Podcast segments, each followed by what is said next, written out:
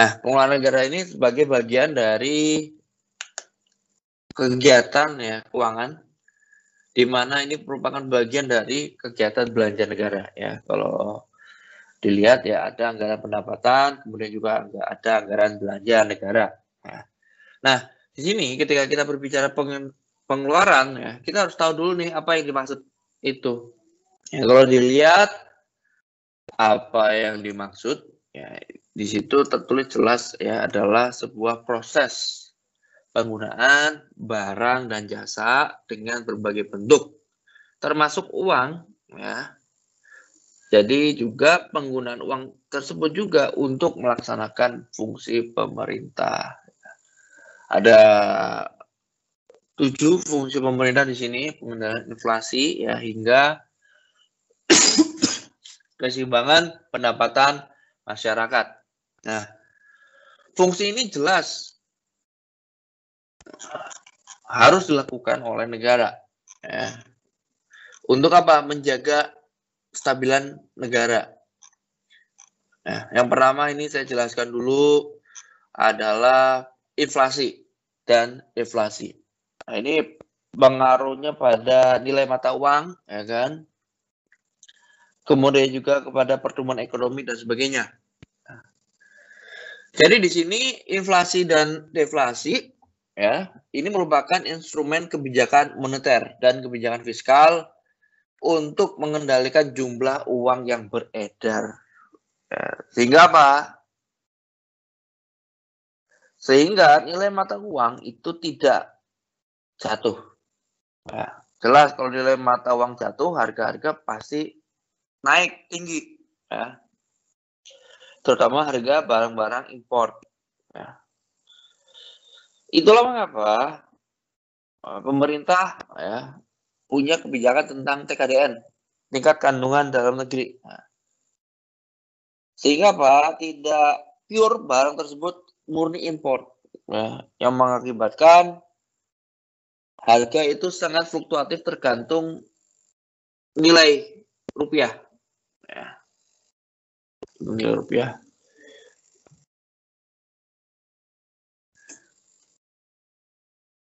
Sekarang nilai rupiah berapa ya?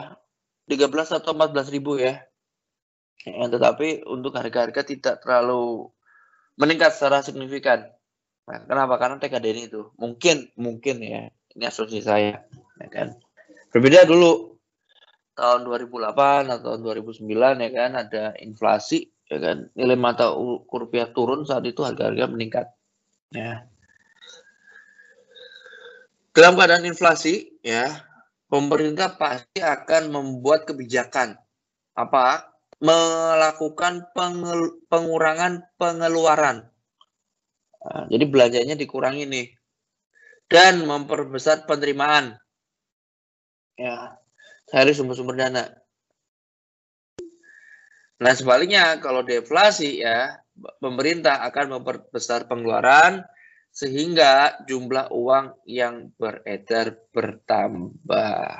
Nah, jadi di sini memang pengendalian inflasi dan deflasi jelas itu adalah kebijakan dari pemerintah. Dalam hal ini adalah kebijakan di bidang moneter maupun di bidang fiskal. Ya, ada tingkat suku bunga dan sebagainya. Nah, kemarin ya tingkat suku bunga acuan segala macam diturunkan ya kan menghadapi COVID ini. Ya.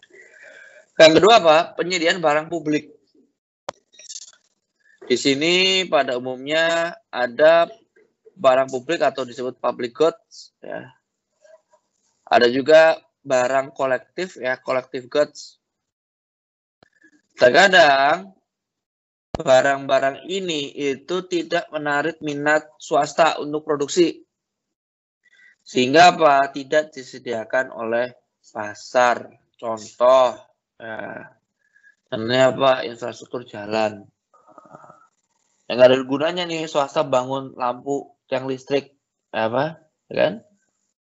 Gak ada minat swasta kecuali swasta bangun apa? Jalan tol jelas. Ya, ada returnnya ya kan? Tapi kalau bangun lampu bangun yang lainnya ya kan? Nggak ada ininya kemudian apa keamanan lingkungan keamanan wilayah ya kan Nggak mau tuh swasta tuh cakupan yang besar. Ya pasti keamanan-keamanan di sektor-sektor yang uh, cakupannya ini tidak terlalu luas, kan? Ini ya barang publik. Ya, pemerintah harus hadir di situ. Jalan fungsinya. Kemudian selanjutnya yang menarik ya, ada monopoli, ada juga monopsoni.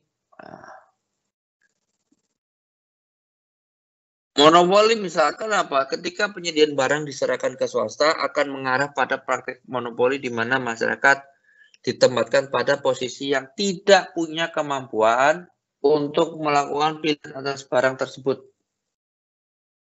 Nah, diserahkan ke swasta.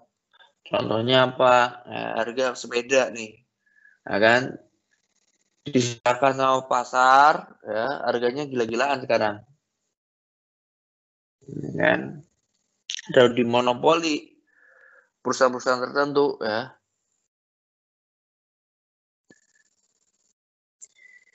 Nah, di sini uh, perlunya monopoli di apa kegiatan yang memberikan efek kepada hajat hidup orang bahasa.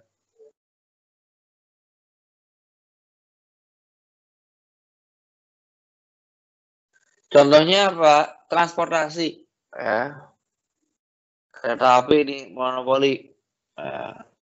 selain kereta api ada pemain swasta ya, pesawat kemudian juga bis ya anggota umum ya kan tapi dalam hal kereta api dimonopoli oleh pemerintah. Nah. kemudian juga uh, ada lagi banyak hal ya yang dimonopoli ya. PDAM ya kan? Kemudian listrik ya. Kemudian juga untuk melakukan perlindungan kepada masyarakat nah, pemerintah dapat melakukan praktek monopsoni. Nah ini dia nih monopsoni. Penguasaan sumber secara tunggal nah, tadi disebutkan ya Nah, selanjutnya adalah jaga stabilitas produksi. Nah, pasti di sini produksi barang dan jasa itu sekarang itu tinggi ya karena kebutuhan dari masyarakat. Ya, pemerintah fungsinya menjaga stabilitas produksi tersebut. Ya. Kenapa? Karena jika produktivitas tinggi ya, tetapi tidak diikuti dengan meningkatnya permintaan, maka pasti harganya akan turun sehingga menyebabkan deflasi. Uh, contoh biasanya yang jadi permainan di sektor pertanian ya. Contohnya adalah harga bawang misalkan, ya kan? Pernah kan harga bawang itu mencapai titik terendah, ya kan? Kemudian cabai, kan? Kadang cabai harganya tinggi sekali, ya kan? Kadang juga sangat rendah. Nah ini harus menjaga pemerintah stabilitas produksi. Nah, makanya uh, ada yang namanya operasi pasar kadang. Nah, ini bagian dari menjaga stabilitas. Kemudian selanjutnya adalah resiko ekonomi. Nah, uh, di sini dengan tumbuhnya sektor industri pasti akan banyak ngasih manfaat nih. Ya, bagi masyarakat apa? Penyediaan barang kebutuhan masyarakat dan juga menyediakan lapangan kerja. Nah, tetapi di sini tumbuhnya industri ya bisa dilihat ya di daerah-daerah industri ya kan di perkotaan dan sebagainya pasti akan menimbulkan pencemaran lingkungan ya kan. Contohnya paling mudah ya eh, saluran pembuangan yang biasa di saluran ke sungai ya kan. Kadang ada berita bahwa di sungai tersebut ada buihnya ya kan? Ada ini adalah bagian dari penyemaran nah di sini ya, untuk mengatasi pencemaran ya riset-riset dan sebagainya itu biayanya cukup besar pasti. Ya, biayanya cukup besar dan swasta nggak mau seperti ini ya kan? Bikin industri pengolahan bikin yang lainnya. Nah, karena pasti apa? Pasti costnya juga besar ya kan? Costnya besar akan berdampak pada harga jual barang yang tinggi juga. Nah, ini yang diambil alih oleh pemerintah biasanya ya kan?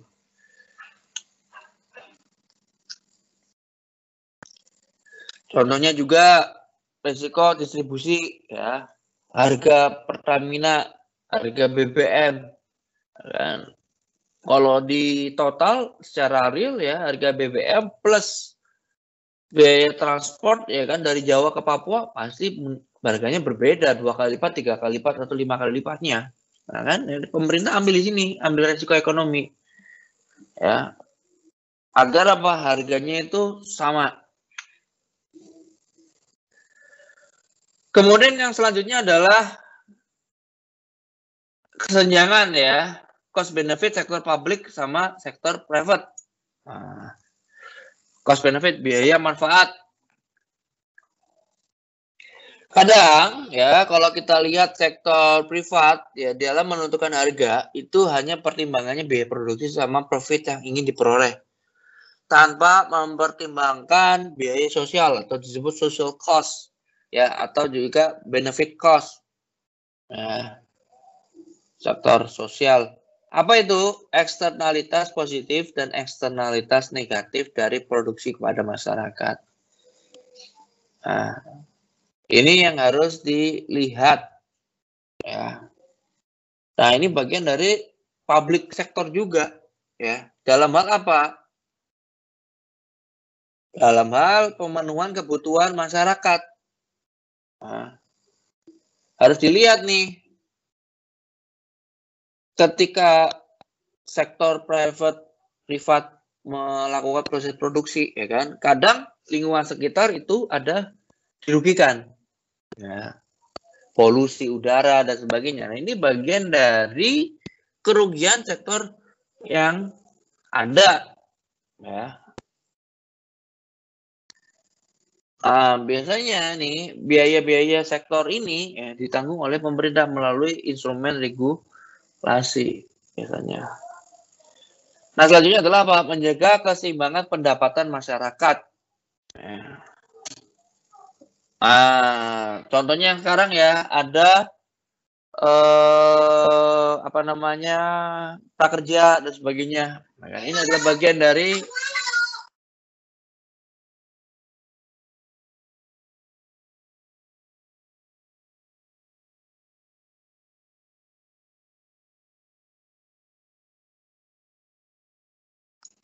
Ada pertanyaan sampai sini?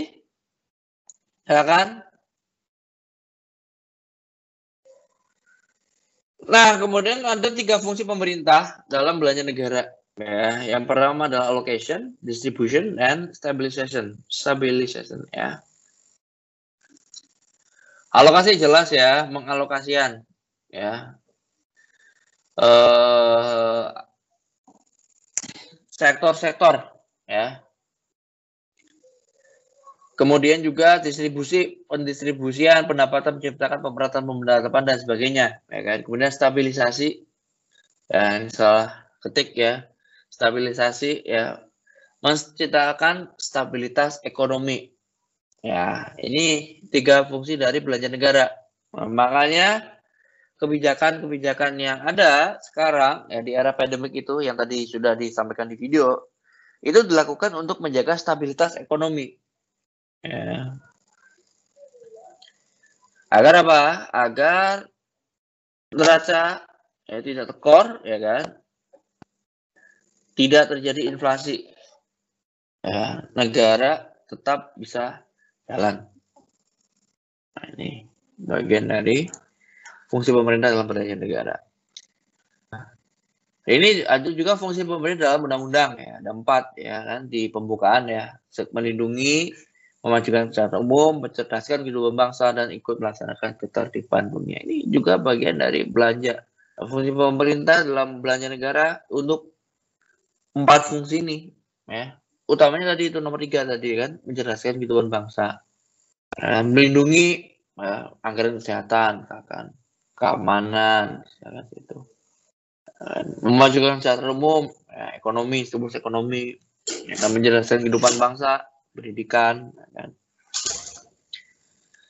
Nah, ada dua jenis pengeluaran ya. Kita lihat berdasarkan tujuan sama berdasarkan sifat. Kalau tujuan ya ada pengeluaran untuk investasi, sosial masyarakat, ya kan, penghematan masa yang akan datang, akan untuk menambah kesempatan kerja dan daya beli. Ini adalah berdasarkan tujuan. Ya, banyak kegiatan-kegiatan pemerintah tadi itu yang sudah dilihat ya, tujuannya kan banyak macam-macam, ya kan? Dari focusing anggaran. Nah, ini adalah pengeluaran pemerintah berdasarkan tujuan. Kemudian ada juga yang berdasarkan sifat. Ya. Self liquidating, ya, non self, kemudian semi self. Apa yang dimaksud?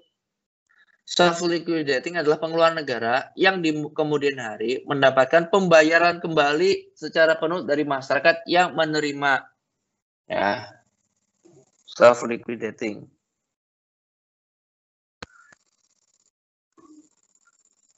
Contohnya pemerintah bangun jalan tol, nah, kan?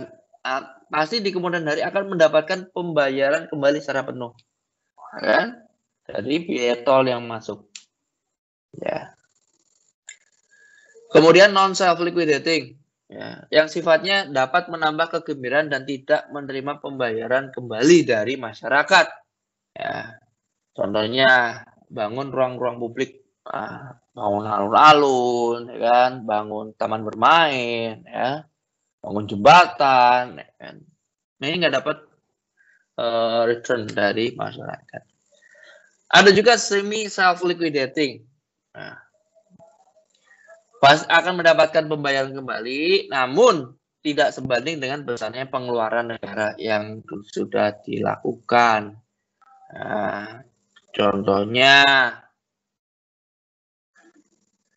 contohnya apa? Contohnya misalkan di dalam investasi ya operasional pemeliharaan proyek ya kan, dan sebagainya. Ya ada tiga nih, self liquidating, non self, kemudian semi self. Ya. Ya ini lihatnya dari ini akan return ya pengembaliannya. Karena apa? Tadi tuh fungsi tujuan pengeluaran sebagai investasi kan.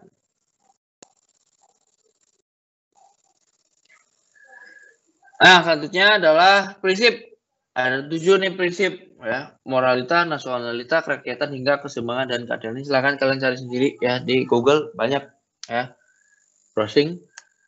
Kemudian pengaruh, nah ini dia nih yang penting ya. Jadi ternyata belanja negara itu harus juga ditentukan, ya, dirumuskan agar apa? Dia memberikan pengaruh. Paling tidak ada enam hal yang dipengaruhi oleh pengeluaran negara. Yang pertama adalah produksi nasional, ya. Kemudian ada yang namanya pendapatan nasional, ada distribusi pendapatan, kesempatan kerja, konsumsi, dan harga. Ini bagian dari pengaruh pengeluaran negara. Nah, berapa sih pendapatan nasional Indonesia? Nah, ini kalau dilihat dari BPS ya, terakhir 2018 pendapatan per kapita itu kisaran 40 juta. Ya.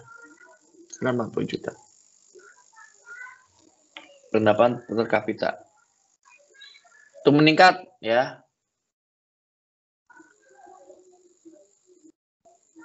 Ini sejalan dengan pendapatan nasionalnya juga.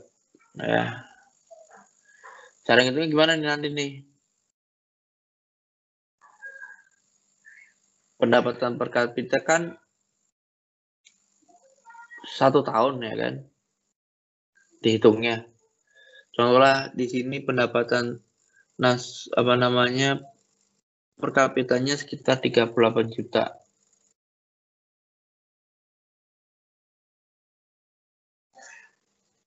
Dibagi 12 nah, rata-rata berarti berapa tuh? 3 jutaan. Rata-rata per bulan. Nah, ya. Ini pendapatan kita. Ya.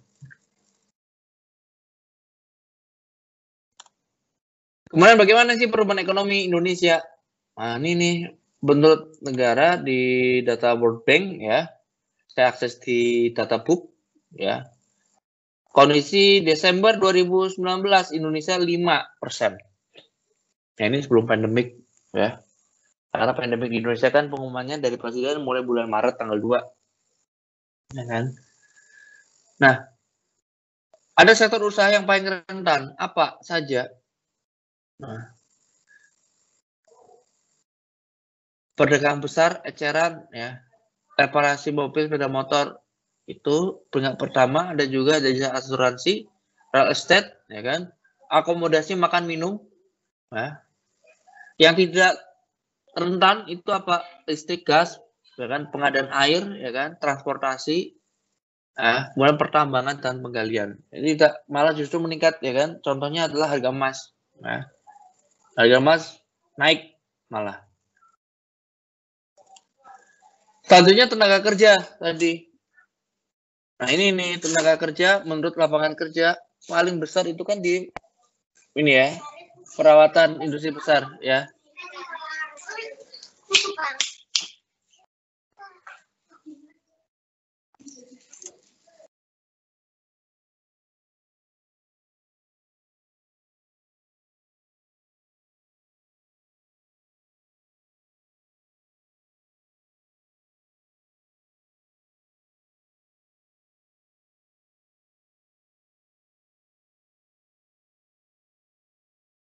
Nah, ini ya jumlah tenaga kerja sekarang. Ya. Kemudian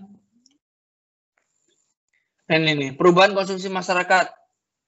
Nah, ternyata yang sangat turun ya ada BBM ya jelas kemarin ada info Pertamina profitnya berkurang kan.